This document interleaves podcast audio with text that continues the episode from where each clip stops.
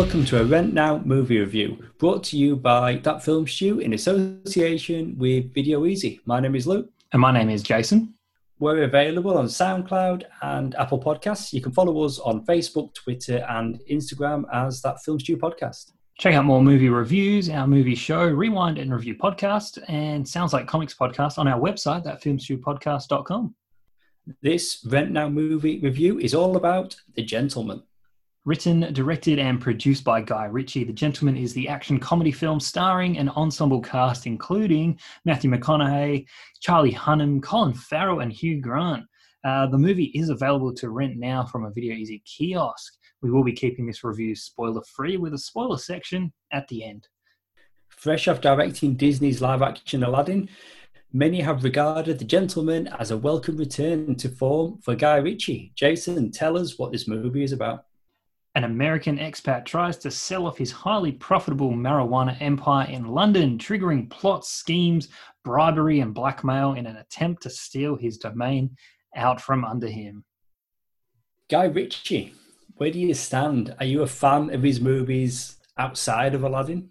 I did love Aladdin. I really, really did. I know. Um, and who'd have thought he would have directed that? We're not here to talk about that. We must stick to the gentleman. Um, I've watched his uh, majority of his previous movies. Um, the wife is is probably the bigger fan of the two of us, and she has uh, guided me through a few a few of them. But no, I've, for the most part, I've enjoyed them. You know, like British gangsters, uh, crime, people being shot, lots of you know, bit of gritty action and violence and stuff, lots of foul language. Who who would hate it? It's great. It's good.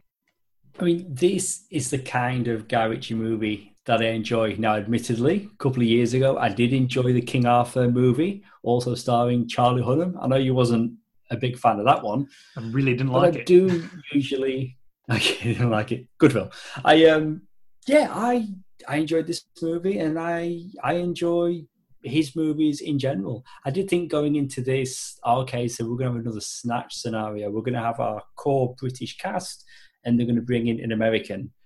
Snatch had uh, Brad Pitt, and this one has Matthew McConaughey, and I think he's a great fit for this movie. You know, I had no idea what this movie was about until I watched it. I had no idea it was about cannabis. Yeah, same, same. I, I mean, I just figured, you know, you go Guy Ritchie, you know, it's um, even though McConaughey, you know, is in the leading role, but it's still, uh, you know, British gangsters, or you know, there's some crime element to it. Yeah, that's all this. You just ex- you have a certain expectation. I just didn't know any of the details, but I think that made it a little bit better. And for the most part, now the the first the, the, the first maybe like 20, 25 minutes of this movie, you got two characters, You've got Hugh Grant and you've got Charlie Hunnam in a room having a conversation. And it's like the way it's being told, as if they're pitching a movie. And then you're seeing the events play out almost like, are they talking about a fictional thing? And then we're seeing the movie that they're talking about. And I was thinking that's what this was. And I was like, this is an interesting narrative structure. You got these two guys talking about this movie that they want to make, or, or here's the concept, and this is all the things ha- that's happening. And then it turns out, you, you know, you catch, they were actually just telling a story. They were just telling it with an interesting spin. But yeah, like you said, I have no idea. I didn't even know what the premise of the movie was, let alone the narrative structure. I mean, you are right. There's a lot of talking in this movie, lots and lots of conversations. But I was just gripped. Like the, you know, you've got that Ritchie dialogue, but you've also got such great performances. Like you mentioned, like Charlie Hunnam, he is fantastic in Sons of Anarchy, and then he's okay in other things. I think this is a really good Charlie Hunnam. I really enjoyed him in this movie as Raymond Smith, and you mentioned Hugh Grant already playing Fletcher. We have seen Hugh Grant in so many movies, and, and more so his nineties, early two thousands. Yeah. He was almost playing the same character or the same I mean, type of character. Ninety percent of the time, he's playing the same character, or a slight variation on his on his character. You know, he might be a little bit more suave in one movie or a little bit more cheeky in one movie, but essentially, you know, Hugh Grant is Hugh Grant. In this movie, who was this guy? Who was he? Oh, I, I, I have never seen Hugh Grant. Like Me neither. He's nuts. He plays He's... like it, it's it's as if Hugh Grant was workshopping this character, and he had like all these different ideas, and Guy Ritchie just said, "Do them all, do all of them." Because in one scene, like yeah, you're right. In, Work. in one scene, he's you know he's smooth talking, he's quippy, he's quick, he's fast. You know he's he's on the ball, and then the next in the next scene, you know he's jumping over hedges like, like a nut, trying to just get the hell out of there. You know, like he's a goofball. That was a great scene. it's funny. The way he jumped the hedge, brilliant. did Hugh Like, Grant steal yeah. this movie? like, like did he steal most of the scenes? He definitely is one of the more interesting characters in there for me. But you've got other characters like Coach, played by Colin Farrell. Yes. And you know, Colin Farrell, he's someone who consistently works and always gives a good performance.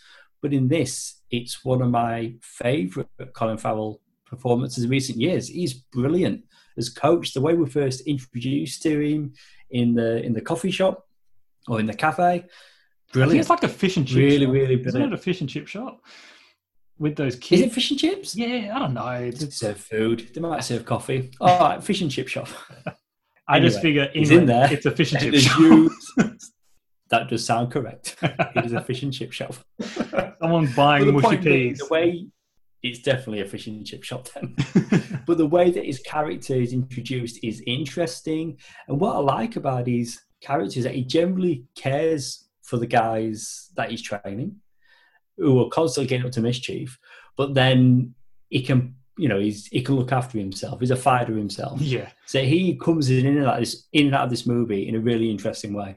I actually thought, and I hope this isn't treated as a spoiler. Now I'll be careful as I tread. But um, I thought the Colin, I thought Colin Farrell's character was gonna be the opposing force. I thought they were igniting an unintentional war between Matthew McConaughey's character and Colin Farrell's, and maybe the movie was trying to make you think that because that's what I was thinking the whole time until it's it, it doesn't eventuate into that and it goes in a different direction. But I thought that, oh yeah, I thought Well, Colin Farrell movie- was the, you know, the antagonist, I guess. Well, the movie was trying to make us think a few things Yes. that we, of course, can't talk about here. we will we will hold off momentarily. Uh, we need to give a shout out to Big Dave, played by Eddie Marsan. You know, a real heavyweight type. I thought he was really good in this. Yeah. now, there's, I mean, like I said, ensemble cast. There's so many. Uh, there's so many people. Henry Golding's getting his time in the limelight these days. So many big hits for him. Um, another one here playing Dry Eye, um, and I think he he probably gets the majority of like the, you know, the the the intense sort of action action scenes. Oh, there's there's not too many action scenes in this movie. Um, but I think that's good when when you do get to a scene where you know someone gets shot or you know there is a bit of violence to it. I think the impact is a lot more like there's more gravity to it um, as opposed to you know Yeah, some of Guy Ritchie's other movies where you know it's just action almost non-stop. I think it's the the threat of violence and the respect. You know, everything is there. Like you know, I, I really like the world of this hmm. movie because you can't just go from A to B. Like there's detours, Yeah. and yeah, the It's whole thing with you- Dry Eye. if you sh- if you shoot Yeah. someone in the head, right, like it means something in this world. Like it, there's actual consequences. So you can't just do it willy nilly. So then when you do do it, it's like it had to be done, and now we have to deal with that. So you know, it, it just So the raises stakes- the stakes. There's stakes. Yeah. stakes, gravity, consequences. Michelle Dockery as Rosalind Pearson. She was really good in this as the wife of Mickey Pearson, in McConaughey's character. So I really enjoyed her in this, and she got some cool scenes with um with Dry Eye. But if we're if we're going to rate this movie, we'll rate it out of five, and then after that we can get into some more spoiler territory. What would you give it? This was like I did see this uh, and this was the one like the first movie I watched this year, um, and it was straight away. I was like, "Wow, what a good start to the year!" Because I was like, at the moment, it's it was at the time it was the best movie I had seen for the year, but not just saying you know like it was actually up there. But for me, I think it's the genre that this isn't usually my cup of tea, but I really found myself enjoying it. Um, I can't see myself sort of revisiting it sort of um, anytime recent, but I definitely do want to. I might need to give it a bit of time though before I get back into it. There's so much going on. Um, great characters, great chemistry between them. The world, like you said, the universe built is pretty solid, enjoyable, all of that. Um, I'm going to come in and give it a strong four out of five.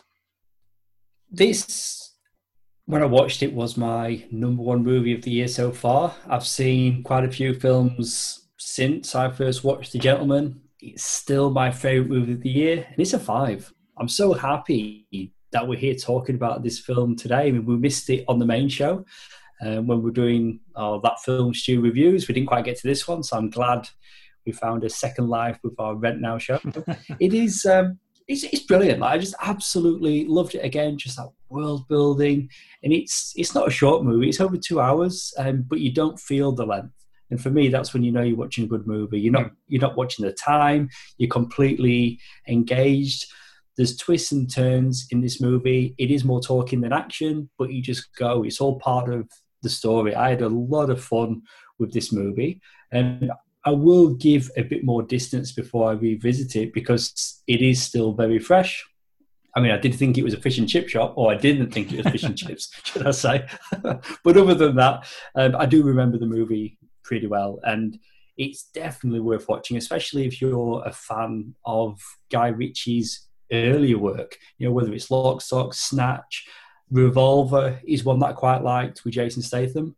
Wasn't a hit at the box office, but I quite enjoyed it, and yeah, this is a great Guy Ritchie movie, and what a film to follow up on from Aladdin. You know, he's doing that one minute, and then almost within the same year, he puts out The Gentlemen. Okay, so now we're going to go into spoiler territory before we finish up. If you haven't watched The Gentlemen yet and you want to, go rent it now and watch it before continuing. Okay, this movie starts. Matthew McConaughey is dead. that shocked me that shocked me. And because he's Guy Ritchie, and you never quite know what's going to happen in these movies, I was thinking maybe he is. Maybe Mickey Pearson did die, and it's all about Charlie Hunnam coming up, and he's going to be the, the, the or the guy, or Raymond Smith is going to be the one that's going to be the new Mickey Pearson.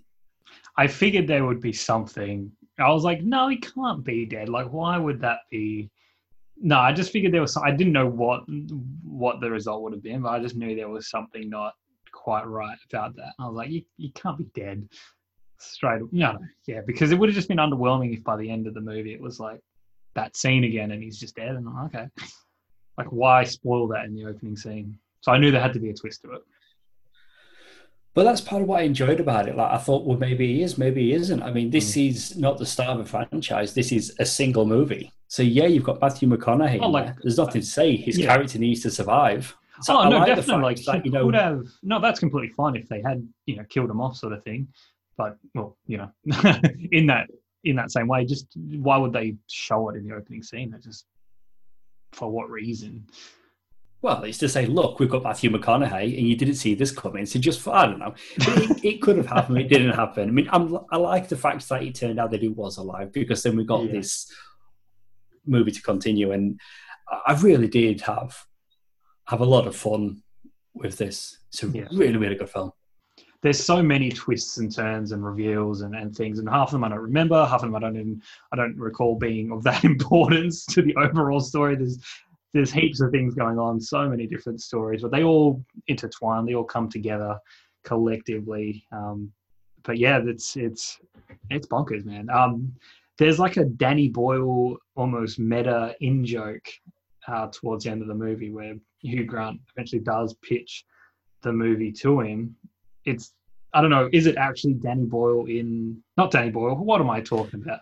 Um, I, I thought you'd do something I didn't. Guy no, Ritchie. Guy Ritchie. Sorry. No, it's not. Yeah, I'm thinking of that so other director. Miramax. yeah. yeah, he goes to Miramax. It's not Guy Ritchie, but he's essentially pitching his story. And yeah, it, and you see the poster for The Man from Uncle, which did mm. star Hugh Grant. So yeah, pretty cool. It's weird. Maybe Guy Ritchie was supposed to be in it and he didn't want to do it. I don't know. But that definitely wasn't. Guy. That definitely wasn't Guy Ritchie, right? No, definitely okay. wasn't. I wouldn't watch it. I was just like, that must be him. I'm not familiar with what he looks like, so I was like, that must be him. All everything pointed to that being the case. Never It's still cool though, having a poster for one of his other movies in this movie and both starred the same actor. I liked it. Okay, well, that's it for our Rent Now movie review of The Gentlemen. Rent it now at your local Video Ezy kiosk. Don't forget to like and share this podcast on social media. We've got more Rent Now movie reviews coming your way. Next up, 1917. You won't have to wait two weeks. I think we're posting it pretty soon. This week, be our first time doing two in one week. You've been listening to Luke and Jason, the guys from that film stew. See you soon.